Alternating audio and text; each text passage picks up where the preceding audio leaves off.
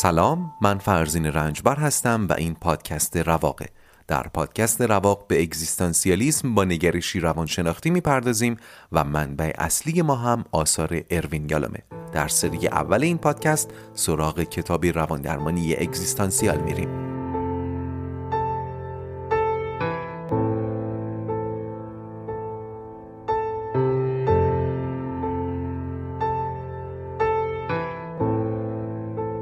خوش اومدید به اپیزود 37 از پادکست رواق.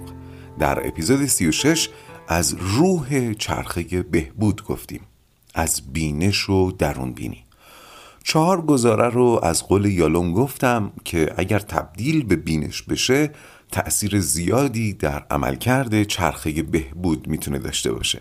گزاره چهارم این بود توان تغییر در من هست.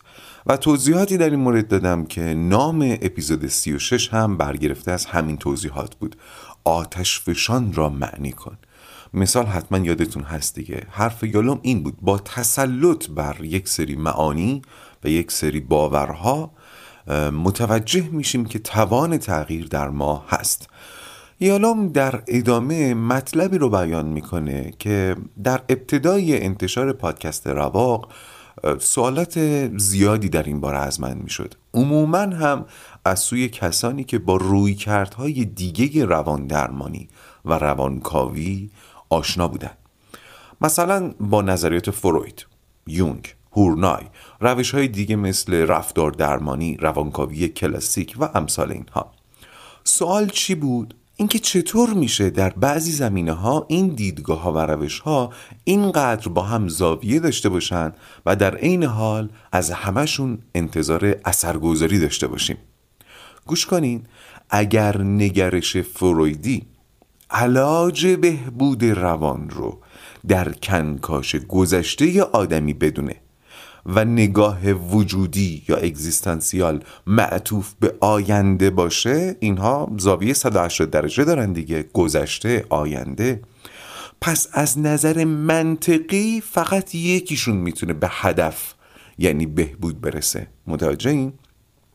فرض کنید بهبود یک مکانه یالا میگه برای رسیدن به بهبود باید به چپ بپیچیم فروید میگه باید به راست بپیچیم. قاعدتا از نظر منطقی فقط یکیشون می‌تونه درست بگه.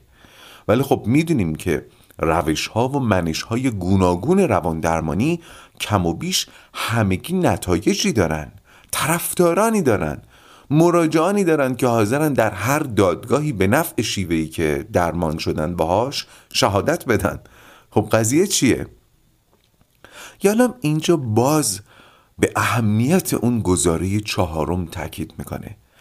به معنا کردن آتش فشان تاکید می‌کنه. میگه خود این روند معنا کردن شرایط بخش بزرگی از روند درمانه. علاوه بر این هر کدوم از این نگرش ها و شیوه های درمان بالاخره به بخشی از واقعیت اشاره می‌کنن بله بعضی عمیقتر بعضی سطحی تر ولی بخشی از حقیقت رو بالاخره تشریح و تفسیر می‌کنن فارغ از اینکه به چه اندازه و به چه عمقی تشریح و تفسیر می‌کنن همین که تشریح و تفسیر می‌کنن خودش بخش مهمی از درمان خودش معنا کردن آتش فشانه بازم میگم یالوم منکر اهمیت مغز نگرش نیستا. ولی میگه صرف ایجاد بینش اهمیتش از مغز و محتوای بینش کمتر نیست. مثلا مثل یک تیم فوتبال که ممکنه با یه مربی بره تو زمین و با سیستم خاص اون مربی بازی کنه و برنده هم بیرون بیاد. ولی یه مربی یا یه کارشناس فوتبال دیگه بیاد توی برنامه تلویزیونی و به مربی تیم برنده خورده بگیره. بگه چطور شکاف سمت چپ دفاع تیم حریف رو ندیدی؟ از اونجا خیلی بهتر می‌تونستی ورود کنی. چطور نفهمیدی خط میانی تیم خودت اونطوری که باید توپ رسانی نمی‌کرد؟ چرا تعویز نکردی؟ بله بازی رو برده. ولی فوتبال به قول معروف پرفکت ارائه نشده دیگه. پرفکت بودن کامل بودن اصلا ممکن نیست. آیا مربی می‌تونه بگه که من فوتبال کامل ارائه دادم؟ آیا فیلمسازی می‌تونه بگه من سینما رو به معنای کاملش در این فیلم ارائه دادم؟ نه همیشه وجوهی مقفول میمونه دیگه طبیعیه. یالام هم یادتونید چی می‌گفت؟ خطاب به فروید می‌گفت چطور ترس از مرگ رو در فلان مورد بالینی ندیدی؟ در فلان پروندت متوجه ترس از مرگ نبودی؟ ولی مراجعش رو بالاخره فروید درمان کرده بود. هم به خاطر مغز حرف ها و نگرشش و هم به خاطر روند تشریح و تفسیر. اینکه مجهولات مراجعش رو به معلوماتی تبدیل کرده. حالا فارغ از اینکه اون معلومات چی بوده. یالا میگه بخش اعظم بینش همون فرایند فارغ از محتوا. و هیچ نظامی از توضیحات رو نمیشه یگانه و بهترین دونست از جمله همین نگرش اگزیستانسیال. نگرش اگزیستانسیال هم نمی‌تونه و اجازه نداره ادعا کنه که یگانه و بهترینه.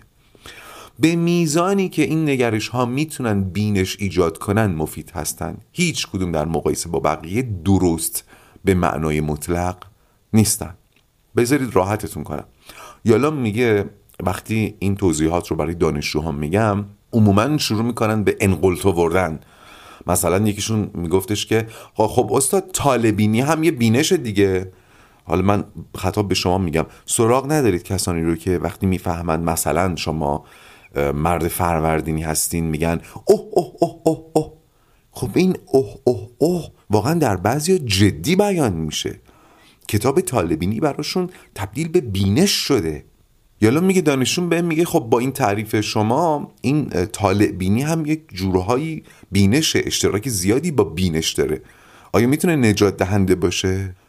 یالام تقریبا جوابش اینه. اگه منو نمی‌زنید بله نجات دهندگی داره. اما اما و اما خیلی بستگی به کسی داره که مخاطب این نگرش هاست حالا در ادامه بیشتر براتون روشن میشه.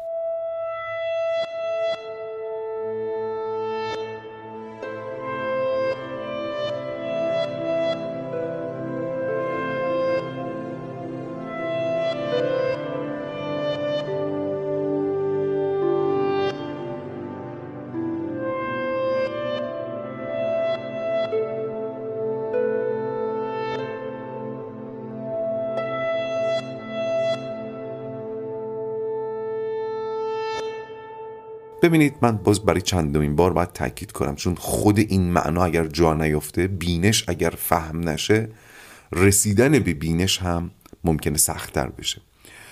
بینش به خاطر این به اراده کمک می‌کنه که با توضیح و تفسیر حس تسلط میده به آدم. و قبل از هر چیز باید بر همین توضیح و تفسیر تسلط داشته باشیم مسلط بشیم. شمایی که الان دارید این اپیزود رو میشنوید قاعدتا 37 اپیزود همراه رواق بودید معنیش اینه که توضیح و تفسیر یالوم از روان درمانی اگزیستانسیال رو با بیان فرزین رنجبر متوجه شدید. در حد ظرفیت یک کتاب و پادکست بهش تسلط پیدا کردید و من فکر می‌کنم به درجه از بینش هم رسیدید. اون لحظاتی که با شنیدن این پادکست پیش خودتون می‌گفتین عجب! همینه! دقیقا! اونها لحظاتی بودن که در شما بینش در حال شکل گیری بوده. ولی فکر می‌کنین همه اینطوری بودن؟ نه. سایت های میزبان پادکست به پادکسترها آمار ارائه میدن. تعداد مخاطب تعداد مخاطبای جدی یا به تعبیر پاتوقی. اینکه هر اپیزود چند بار شنیده شده و و و. من شما رو در جریان بخشی از آمار پادکست رواق می‌گذارم که به فهم این معنا کمک می‌کنه. اپیزود اول و دوم پادکست رواق اختلاف فاحشی در تعداد شنونده دارن با سایر اپیزودها. یعنی خیلی ها اپیزود اول رو شنیدن و دیگه نرفتن سراغ اپیزود دوم. خیلی ها اپیزود دوم رو هم شنیدن ولی دیگه نرفتن سراغ اپیزود سوم. منم موافقم که با شنیدن دو تا اپیزود نمیشه فهمید من چی دارم میگم یا چی می‌خوام بگم. و احتمالا کسانی که بعد از اپیزود اول و دوم رواق رو ادامه ندادن صرفا اومده بودن که کنجکاوی کنن. بعد از اپیزود دوم تعداد مخاطبان ثابت میشه. اپیزود سوم چهارم پنجم ششم. من خودم از ابتدا نظرم این بود که بعد از اپیزود ششم دیگه معلوم رواق چی می‌خواد بگه و چه جوری می‌خواد بگه. و جالبه که درست بعد از اپیزود ششم باز هم ریزش مخاطب داریم. اما این بار دیگه این ریزش معنی داره. توضیح و تفسیرهای رواق از قول یالوم برای اونها جذاب نبوده. به قول خود یالوم لباسی نبوده که بر قامت اونها دوخته بشه. این اصلا ارزش گذاری نیست تا. مثلا لباسی که رواق یا این کتاب میدوختن یک لباس زرد رنگ بوده. بعضی ها معتقد بودن که رنگ زرد بهشون نمیاد. رنگ سبز دوست داشتن. این که اصلا ارزش گذاری نداره. ممکنه بخشی از این عدم اقبال از سوی مخاطب به خاطر نقش واسط من بوده باشه. یعنی روایت من رو نپسندیده باشن. ولی بدونید تمام روان درمانگران از جمله آقای یالوم تعداد زیادی مراجع داشتن که بعد از چند جلسه دیگه برنگشتن. لباس نگرش اون درمانگر. حتی یالوم بر قامت اونها دوخته نمی‌شد. ممکن بود برن پیش یک درمانگر دیگه و جواب بگیرن یا ممکن بود حتی با خوندن یک کتاب زرد نتیجه بگیرن. حتی ممکن بود با روی آوردن به خرافه نتیجه بگیرن. خیلی بستگی به خود اون آدم داره. بعضی وقتها بله حاوی ارزش گذاریه مثلا اینکه کسی از نظریات یک فیلسوف یا یک روان درمانگر نتیجه نمی‌گیره ولی از روی آوردن به خرافه نتیجه بیشتری می‌گیره خب این قطعا حاوی ارزش گذاریه ولی بعضی وقتا هم نه صرفا همون مثال لباس دوخته شده است که بر قامت برخی نمی نشینه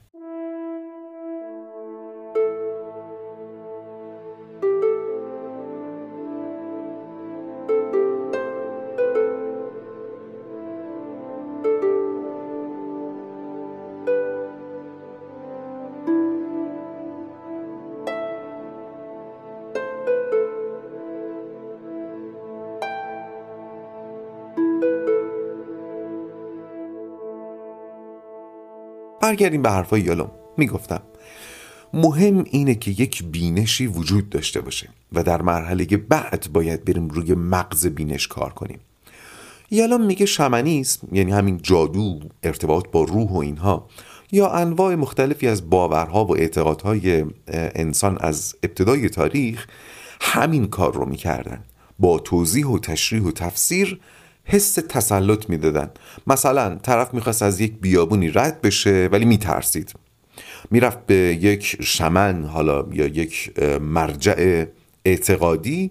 این ترسش رو بیان می‌کرد باش در میون میگذاشت. اونم بهش یک ذکر یا یک ورد می‌داد و می‌گفت موقع گذر از این بیابون اینو تکرار کن. مسافر هم این کار رو می‌کرد.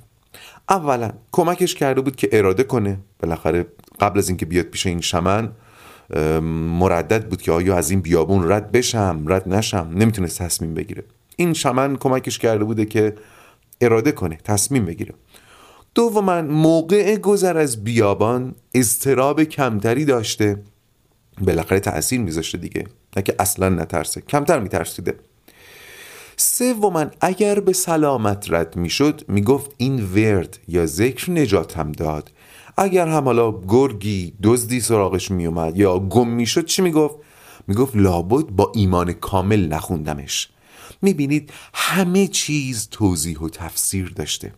حالا آیا باید به اون بزرگ دینی یا اون شمن یا اون آین خاص خورده گرفت که چرا بهش نگفتی؟ تو از مرگ میترسی از نیستی میترسی و این نیستی حراسی تو رو از ورود به این بیابون باز میداره. چرا نگفتی ریشه در عقده فلان داره این ترست؟ چرا بهش نگفتی این ترس تو ریشه در کودکی تو داره و قص الهازا خب اولا ما می‌دونیم خود اون شمن هم به اینها آگاه نبوده. حتی اگر آگاهی نسبی هم داشته یعنی می‌دونسته که این ذکر یا این ورد واقعا کاری نمی‌کنه مخاطبش ظرفیتی بیش از این نداشته. مخاطبش یک چیز دم دستی می‌خواسته یک مستمسک ملموس می‌خواسته.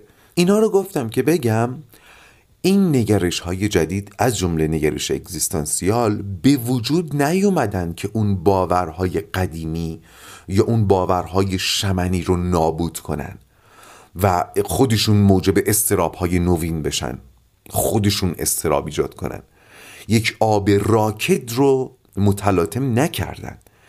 گوش کنید چون اون باورهای قدیم به انسان امروز آرامش نمی‌داد اندیشمندان رفتن دنبال جوابهای تازه. من خیلی سوال می‌گرفتم مبنی بر اینکه بهتر نیست سازوکارهای دفاعی رو دست نزنیم؟ خب چه کاریه؟ البته اینو تو اپیزودهای اول جواب دادم.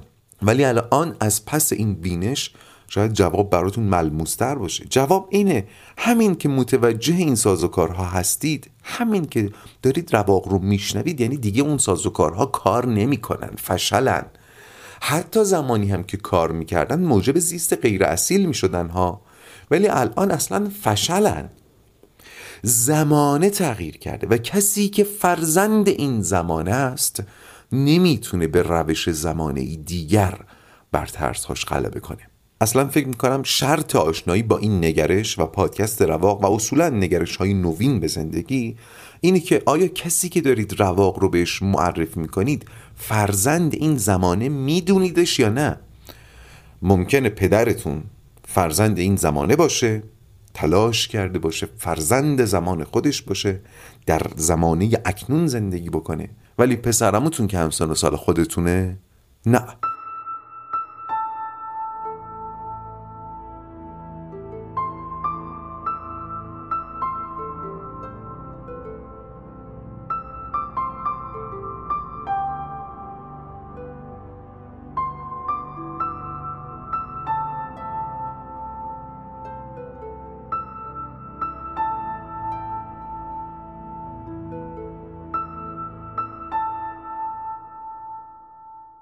در ادامه یالوم کمی هم درباره لحظه پیدایش بینش توضیح میده. من فکر می‌کنم قبلا به بیان دیگه ای از خودم این موضوع رو گفتم ولی خب من چون زیاد با دیگران حرف می‌زنم و مباحثم هم معمولا حول همین مفاهیمه یادم نمیاد چی و کجا گفتم. اول توضیح یالوم رو میدم بعد اون اشارات شخصی خودم رو هم میگم. ببینید قبلا تو رواق گفتم یا چون تو صحبت های دیگم با دیگران گفتم فکر می‌کنم توی رواق گفتمش. باری. یالوم میگه درمانگر باید بپذیره که برای ایجاد بینش مفاهیم و تشریح و تفسیرها باید گاهی بارها و بارها تکرار بشن. اگر انتظار داشته باشه که با یکی دو بار بیان مفاهیم مراجعش اونها رو درونی کنه یعنی اصلا معنای توضیح رو نفهمیده. مفاهیم نیاز به تکرار دارن. یالا میگه زیاد پیش میاد که درمانگران گوش کنید درمانگران در لحظه پیدایش بینش در مراجعشون دچار شگفتی میشن. چون یهو اتفاق میفته و گاهی بدون اینکه درمانگر تلاش مضاعف یا کار خاصی کرده باشه و در یک روند روتین مراجع احساس بینش می‌کنه. مثلا درمانگر میگه آقا من سه ماه پیش خیلی وقت گذاشتم. خیلی تمرکز کردم که فلان بینش رو در مراجعه ایجاد بکنم. تغییری نکرد که نکرد. بعد یه روز داشتیم راجع یه موضوع دیگه صحبت می‌کنیم یهو مراجعم احساس کرد که مفهوم براش تبدیل به بینش شده. و درمانگر دچار تعجب و شگفتی میشه. یالام یه مثال بالینی می‌زنه از یکی از مراجعانش به اسم بتی که سالها با یالوم به عنوان مراجع همراه بوده. از این همراهی رشدهایی داشت ولی همزمان زندگی مشترکش برای سالها همراه با رنج و عذاب بود و نمی‌تونست زندگیش رو سامون بده و نمی‌تونست ازش بیاد بیرون. گروه درمانی ها جلسات خصوصی همگی اثراتی داشتند بر ابعادی زندگی بتی. ولی زندگی مشترکش نه. بتی از مواجه شدن با تنهایی بعد از تجرد وحشت داشت و خودش رو ناگزیر از ماندن می‌دونست. و یالوم دریافته بود که این ممکن ندانستن جدایی باعث این عدم تغییر شده. یادتونه دیگه؟ ما اگر ممکنهای بیشتری در ذهنمون داشته باشیم توان تصمیم و عمل بیشتری هم خواهیم داشت. خودمون رو مسلطتر می‌دونیم. بیتی اصلا نمی‌تونست و نمی‌خواست به گزینه جدایی فکر کنه. گزینه تنهایی و جدایی براش ناممکن بود. تمام تلاش های یالوم و گروه برای دو سه سال با شکست مواجه می شد همچنان جدایی برای بتی چنان ترسناک بود که نمی‌تونست به نقشه های مبتنی بر تغییر متعهد بمونه. هی می‌گفتن برو این کار بکن این کار بکن با خودت این فکر رو بکن اینطوری تصمیم بگیر اینطوری آرزو کن. بعد که از گروه می‌رفت بیرون همون آشا همون کاسه. یالا میگه من مثل روز می‌دیدم که این رابطه رابطه زناشویی بیتی با همسرش اگر قرار بود اصلاح بشه از یک رویاروی انسانی و اصیل با همسرش ممکن بود اصلاح بشه. ولا غیر. و این رویارویی اصیل تنها زمانی ممکن بود که بتی بدون پیش شرط وارد رویارویی بشه. ولی ذهن بتی پیش شرط داشت. پیش شرطش چی بود؟ من نمی‌خوام تنها بشم. هر کاری می‌خواید بکنید بکنید. فقط من تنها نشم. این پیش شرط بود. یالا میگه جریان همینطوری بود و بهبودی هم ایجاد نمی‌شد تا اینکه یه روز توی گروه در حالی که مثل خیلی وقتهای دیگه تمام گروه توجهشون رو معطوف به بتی کرده بودن من گفتم ببین در یک صورت می‌تونی زندگی تو حفظ کنی اونم این که بتونی ازش بگذری. جلسه بعد که بتی اومد کاملا دگرگون شده بود. آماده تغییر بود و مقدماتش رو هم فراهم کرده بود. در میون بحت یالوم گفت که اون جمله شما مثل آزرخش بر وجودم فرود اومد. بعد از اون هم با تسلطی خیره کننده با زندگی و همسرش مواجه شد و تغییر عمیق و وسیعی کرد. متوجه شدید دیگه؟ در بتی بینش ایجاد شده بود. اما یالام در عین اینکه خوشحال بود که این جمله تونسته بود این تغییر رو در بتی ایجاد کنه ولی حس می‌کرد یه جای کار عجیبه. تا اینکه یه روز اتفاقی خلاصه جلسات دو سال پیش گروه بتینا رو از نظر میگذروند که دید یه جاش نوشته به بتی گفتم ببین در یک صورت می‌تونی زندگیت رو حفظ کنی. اونم این که بتونی ازش بگذری. عجب. دقیقا همون جمله رو دو سال پیش بهش گفته بود ولی بینش ایجاد نشده بود. بعد از اون یالون فکر کرد که تقریبا مطمئن بود بارها به معنای نزدیک به این اشاره کرده بوده ولی سائقه فرود نیومده بود که نیومده بود.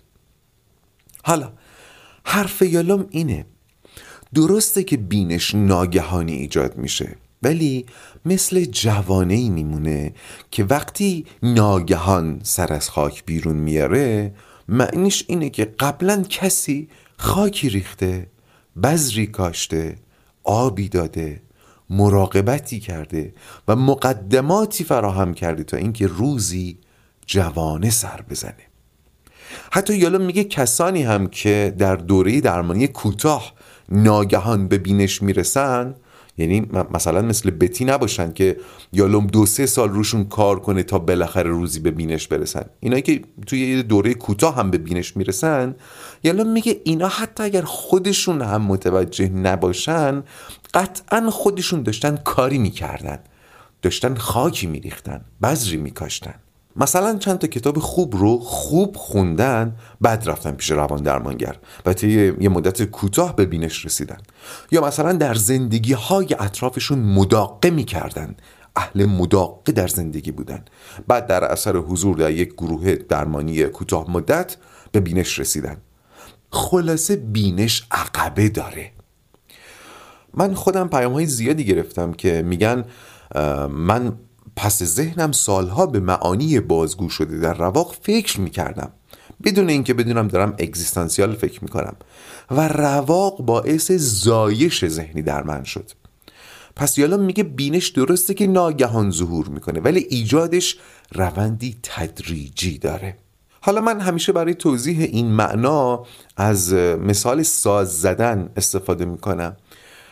از خیلی از نوازنده ها شنیدم که مثلا برای فلان تکنیک ماها تمرین می‌کنیم بدون اینکه پیشرفتی حاصل بشه. بعد حتی در شرایطی که تمرین ها متوقف یا کم شدن یهو می‌بینیم که اون تکنیک توی دستمون به قول فرنگی ها آنلاک شد. از حالت قفل بیرون اومد. تونستیم اون تکنیک رو اجرا بکنیم.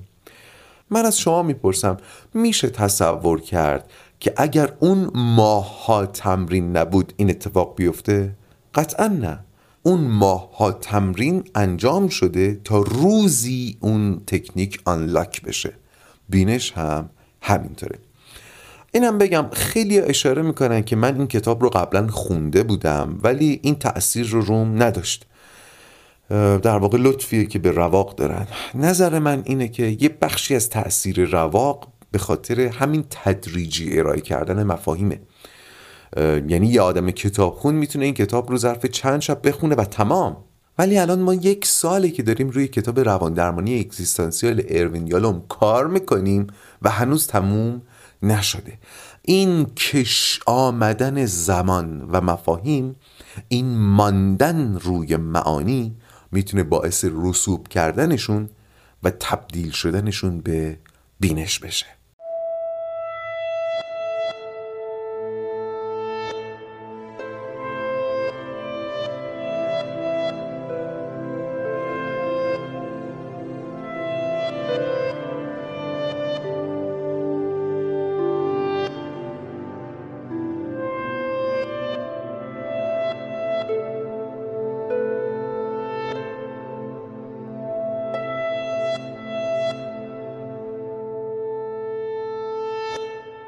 بسیار خب قبل از اینکه اپیزود 37 رو به پایان ببرم چند تا توضیح باید بدم. این توضیحات در آینده حذف میشن چون تاریخ دارن. اپیزود آینده آخرین اپیزود از بخش آزادی خواهد بود. بعد از اون اپیزود رواق یک هفته منتشر نمیشه و بعد اولین اسپیناف از پادکست رواق در آستانه نوروز منتشر خواهد شد. برای سه هفته شنبه ها و سه شنبه ها در مجموع شش اپیزود از اسپیناف به صورت رایگان منتشر میشه تا هم ارتباط شما با رواق حفظ بشه هم در تعطیلات بدون خوراک فرهنگی نمونید و همین که بدونید اگر خواستید اسپیناف رو تهیه کنید دارید چی رو تهیه می‌کنید.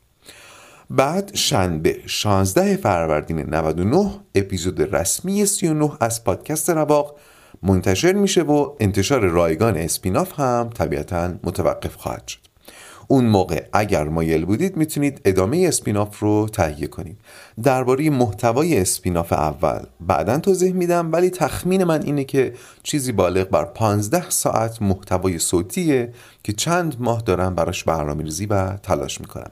انتشار spin-off از طریق پادگیر نخواهد بود بلکه با حساب جیمیل منتشر میشه. پس حتی برای شنیدن اپیزودهای trial یا آزمایشیش هم باید حساب گوگل داشته باشید. هرچند بعیده ولی اگر کسی هست که هنوز حساب گوگل نداره زودتر روی گوشیش یا کامپیوترش حساب گوگل ایجاد کنه. اگر هم لازمه از کسی کمک بخواد که این کار براش انجام بده.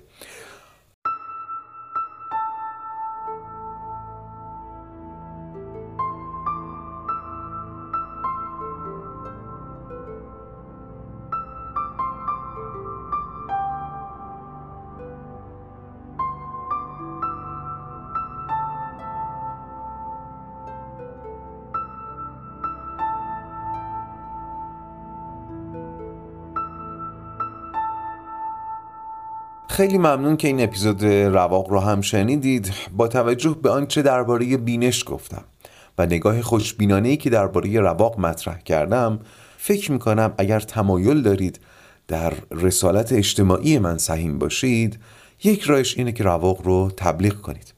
برای تبلیغ رواق یا شنیدن پادکست اصلا شاید لازم باشه مراحل اولیش رو هم برای مخاطبتون تسهیل کنید. مثلا اپلیکیشن نصب کنید. چند تا پادکست خوب رو براش subscribe کنید و توضیحات اولیه براش بدید. درباره رواق این نکته رو توجه داشته باشید که آیا مخاطبتون رو فرزند زمانی اکنون می‌دونید یا خیر؟ خیلی دیگه مثل قبل قائل به شرایط سنی نیستم. بسیار خب بذارید این پایان اپیزود 37 از پادکست رواق باشه و حالا بدرود. This.